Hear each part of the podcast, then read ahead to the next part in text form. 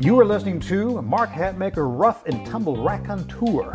This is a grab bag of old school Western martial arts, resurrected indigenous ways, and empirical musings tinged with a heavy dose of respect, admiration, let's call it hero worship, for these hosses of yore.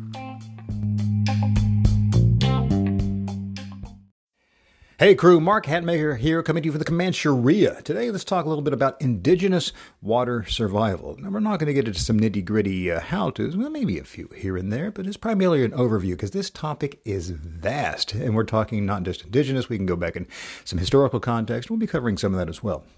So all my battle axe warriors and indigenous warriors and uh, just people just love a good uh, hale and hearty uh, spec warrior. Uh, stay tuned.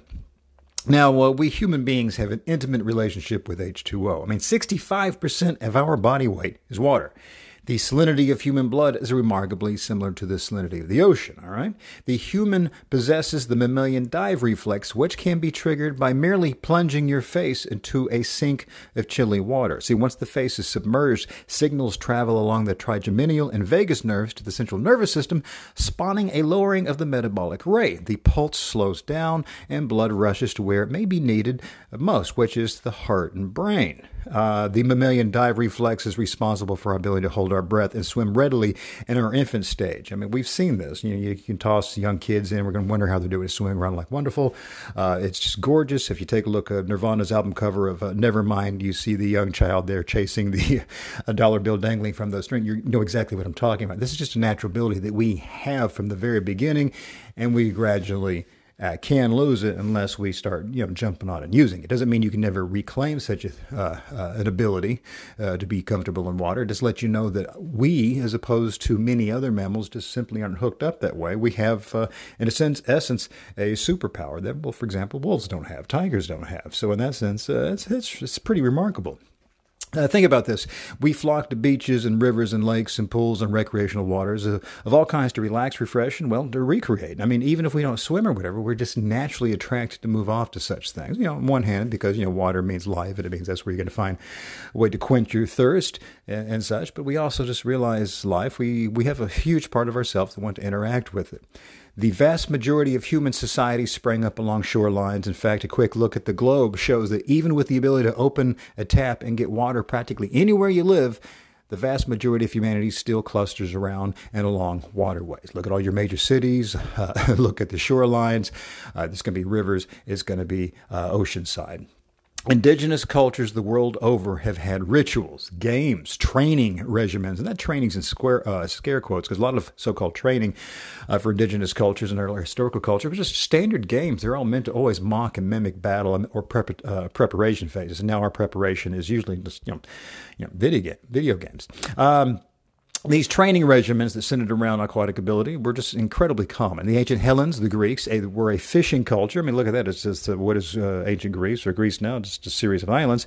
Uh, a fishing culture. There's a there's the record shows numerous impressive feats of necessity in and under the water.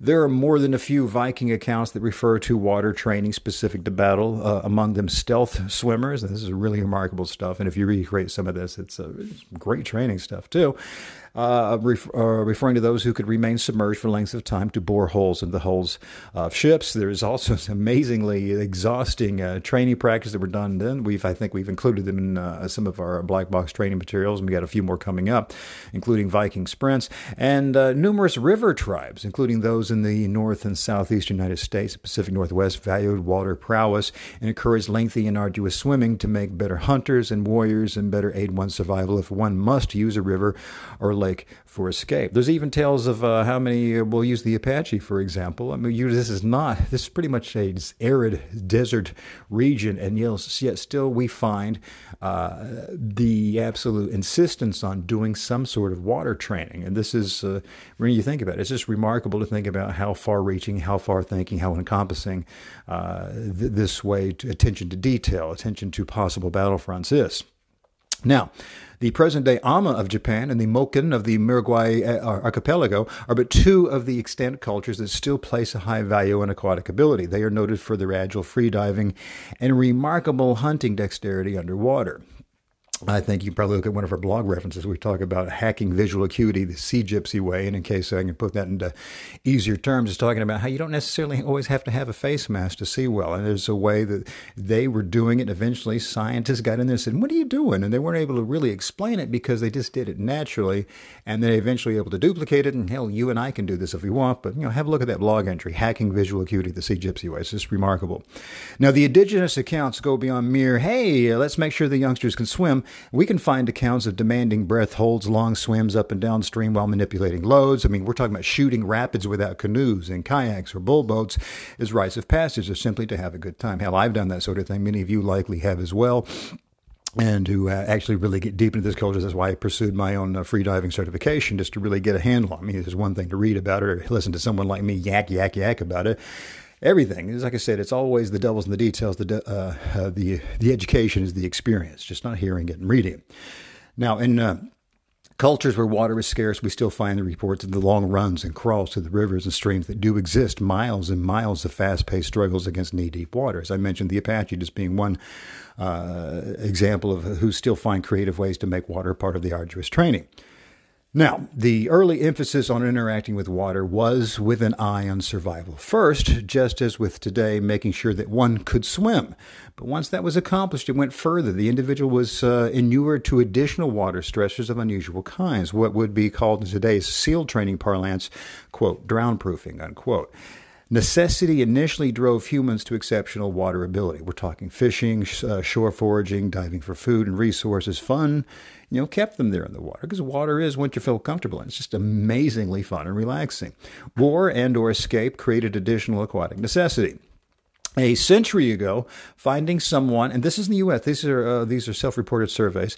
A century ago, in this nation, finding someone who could not at least swim was practically unheard of. Today, over half of Americans self report as being unable to swim at all. Of those who can, they self report that they can't swim the full length of a pool, which in a sense might not actually be swimming yet. That might just be uh, not drowning immediately. The definition of swimming has downgraded to brief comfortability in the deep end. You got to think about this. It's actually remarkable. And if, if you're one of my non-swimming compadres out there, this isn't a knock to you. It's, uh, you're, you're in a a huge contingent. It's a growing population, but it might be something we might really need to think about and address. Uh, not just because from a survival aspect, I don't want to be everything have to be dour and grim all the time, but there's an amazing amount of resources and fun to be had, and let alone the fact that uh, we can we move a little bit of anxiety from the soul. We uh, we bite off a bit uh, larger chunks of life, chew and swallow with a plume. So let's be those folks, right? Now, uh, today, outside of the Ama and Moken cultures and such, such cultures as that, most of our survival swimmers are found in modern warrior correlates, such as the aforementioned SEALs. But let's allow a lengthy excerpt from Sebastian Younger's The Perfect Storm to give us a taste of the difference between being able to splash around in the shallow end of the pool and being able to engage with water with a vengeance. All right, this again comes from Younger's The Perfect Storm. Quote All of the armed forces have some version of the pararescue jumper, but the Air National Guard jumpers and their Air Air Force equivalents, parachute jumpers, aka PJs, are the only ones with an ongoing peacetime mission. It takes 18 months of full time training to become a PJ. During the first three months of training, candidates are weeded out through sheer raw abuse.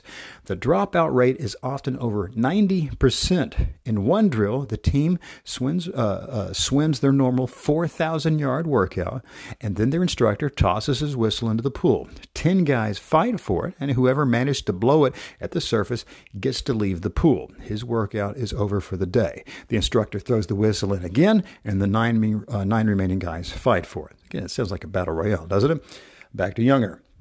This goes on until there's only one man left, and he's kicked out of PJ school. In a variation called water harassment or water harassment, two swimmers share a snorkel while instructors basically try to drown them. If either man breaks the surface and takes a breath, he's out of school.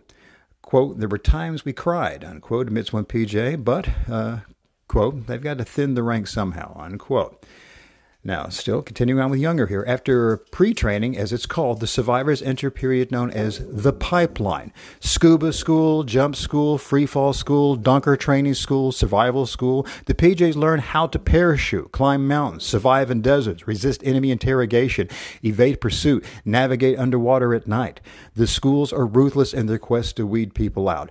In dunker training, for example, the candidates are strapped to a simulated helicopter, plunged underwater. If they manage to escape, they're plunged in upside down. If they still manage to escape, they're plunged in upside down and blindfolded. The guys who escape uh, that get to be PJs. The rest are rescued by divers waiting by the sides of the pool and they're out. Unquote.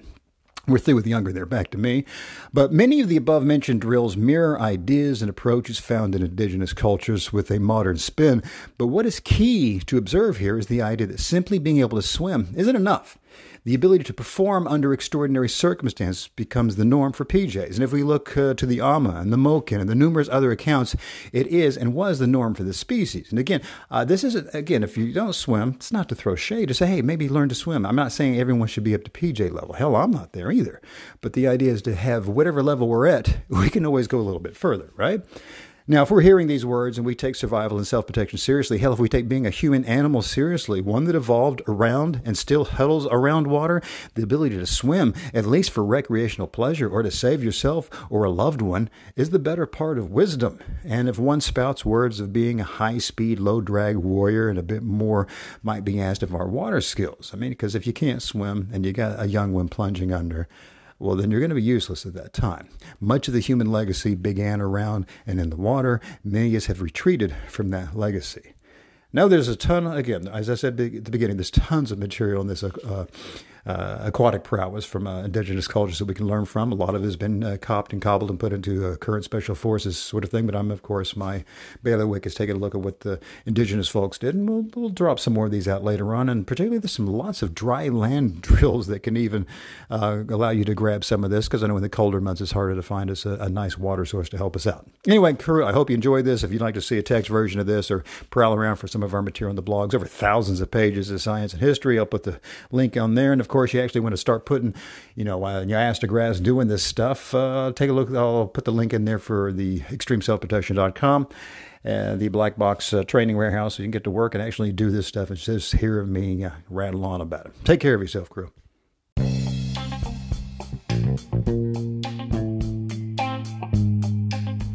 Well, if you dig what we just discussed today, uh, I'd like to invite you to like and subscribe to the podcast. Hell, support it if you want. I'm not your dad. Do what you want. And if you're a glutton for punishment, uh, just visit our website, extremeselfprotection.com. You'll find links to the blog, all of our products, and hundreds and hundreds and hundreds of more pages of like musings.